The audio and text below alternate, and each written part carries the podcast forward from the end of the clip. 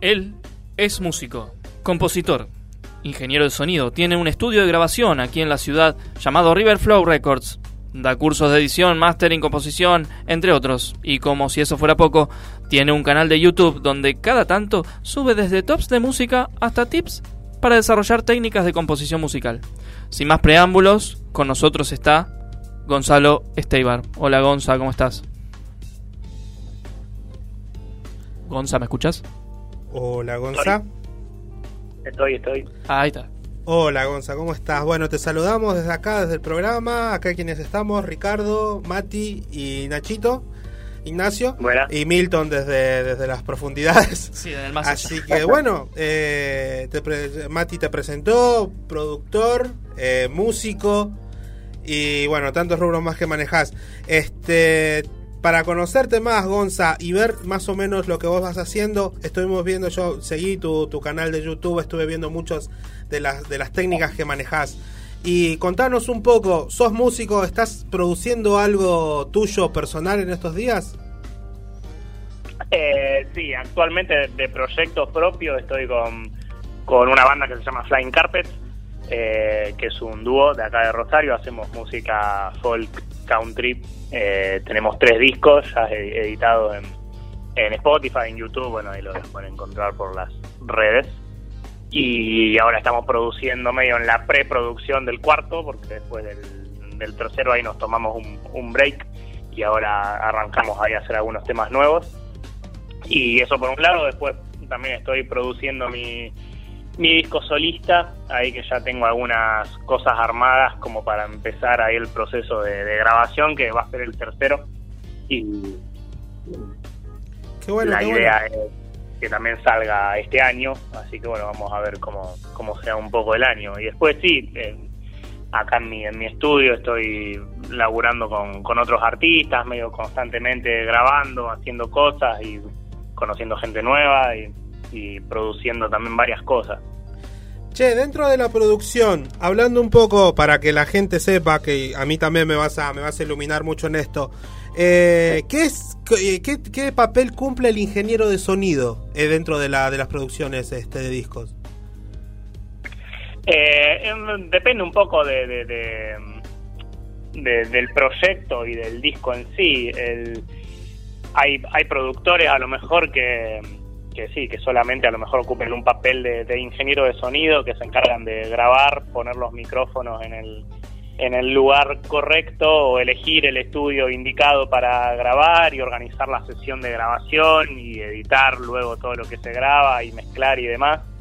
Eh, en otros proyectos, por ahí el rol del productor también incluye tareas más de, de, de cosas artísticas, como meterte dentro de las canciones y crear arreglos o claro, muchas muchas veces son los que le dan identidad al, al, sonido, ¿verdad? Sí, sí, ni hablar. Hay, hay productores y bueno, e ingenieros también que, que tienen un, sonido muy característico y que nada, en el nivel profesional también se lo busca específicamente por, por eso. Eh, pero, pero sí, la, la realidad es que el rol del, del, productor cambia un poco de proyecto en proyecto según la, idea del artista. En realidad siempre es como tratar de generar el mejor producto posible con lo que hay disponible para el artista y, asistirlo un poco en todo lo que es el, proceso de, de grabación para lograr que en definitiva la música que, que estamos grabando y lo que suena llega a transmitir algo, que es lo que el, objetivo que tiene todo músico y todo artista, y eso, bueno, involucra tomar decisiones, ya sea desde, desde el sonido, desde la ingeniería y también desde la música misma, de los, de los arreglos, desde las melodías, desde la estructura de las canciones, es un poco... Claro, y muchas, muchas veces este, los mismos artistas... Eh, no saben cómo, cómo llevar eso. Y un buen productor y un buen ingeniero de sonido, la verdad que sabe para dónde llevarlo y que es donde mejor explotar su talento. Es que sí, no es, no es lo mismo eh, la música a lo mejor tocada o ensayada, como a lo mejor están acostumbrados los, los músicos a, a hacer música, que cómo se traslada eso después a cuando hay que ir al estudio y todo se termina escuchando a través de dos parlantes como que nunca la, música grabada va a tener a lo mejor la energía del vivo o la energía del ensayo. Entonces el proceso de, producción y el proceso creativo es, es un poco distinto y si alguien con experiencia en, en, eso te puede guiar un poco mejor en cómo va a sonar tu música una vez que esté grabada y que se vaya a escuchar a través de dos parlantes y cómo lograr un mejor impacto y que pueda transmitir lo que el artista quiere en definitiva. Claro, claro. Y contame, contame un poco, ¿cómo es este la producción así de discos o de, o de jingles en general acá en la ciudad? ¿Se sale, sale buen producto, digamos? O sea, no, no es que dude de tus capacidades, pero digo, en general en la ciudad, este, la, los artistas locales confían en, la, en, las, en los eh, productores de acá locales? Eh, no sé, eh, la verdad que sí, para los artistas que a lo mejor tienen un presupuesto, digamos, un poco mejor para hacer su disco, eh, yo por lo que veo tienden más a irse para afuera o irse a grabar a Buenos Aires o a hacerlo ¿viste? en un lugar de... claro, claro. Uno, eso, es, eso es lo primero que piensa alguien tal vez que no está tan metido en el asunto. Si querés hacer algo algo lindo, profesional, sí. andate a Buenos Aires. Y es un poco real, si bien es una pena, porque también hay mucha gente que sabe mucho acá en Rosario y, y muy muy capaz.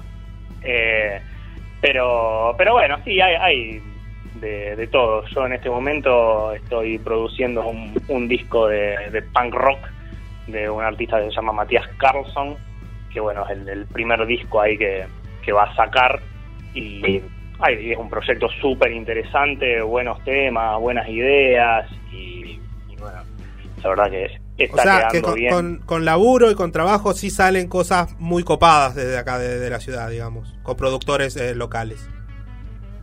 Sí, sí, o sea, a nivel, a nivel sonido, o sea, o a nivel audio, es como que para lograr un producto interesante mucho depende del del presupuesto si, si, te interesa la calidad de, de audio.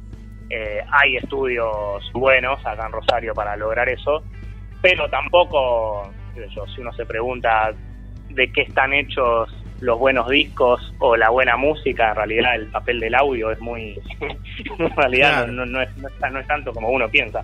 O sea, se pueden hacer cosas muy buenas hoy en día grabando en casa, y de hecho hay un montón de, de discos que se escuchan profesionalmente grabados en, home studios, eh, con obviamente los conocimientos necesarios que, que, se requieren para hacerlo y algo de equipamiento que, que también es necesario, no, no, tanto, podés sacar un producto excelente con eso. También te puede pasar, yo he mezclado eh, cosas de, de, de, discos, por ejemplo, grabados en buenos estudios y cuando la producción no es buena, tampoco la, la calidad del audio no, no te garantiza que, que el disco vaya a ser bueno, o sea, es un poco un, claro. el, el, el, tomar las decisiones correctas a veces para, para el artista. Claro. Para eso también vos eh, aportás también con los cursos que das, ¿verdad? Tenés este cursos por lo, por lo que me cuenta Mati y por lo que se ve en, en tu canal de YouTube, que después vamos a hablar de eso, pero eh, eh, impartís cursos también sobre producción, ¿verdad?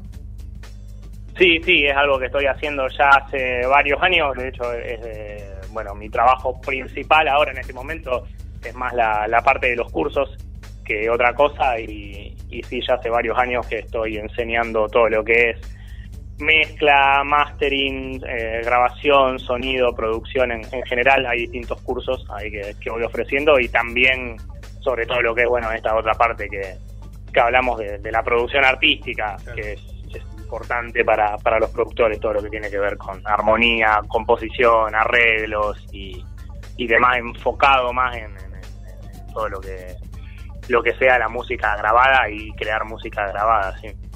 Claro, ¿y eso, eso cómo lo estás haciendo? ¿De manera presencial? ¿Lo haces online?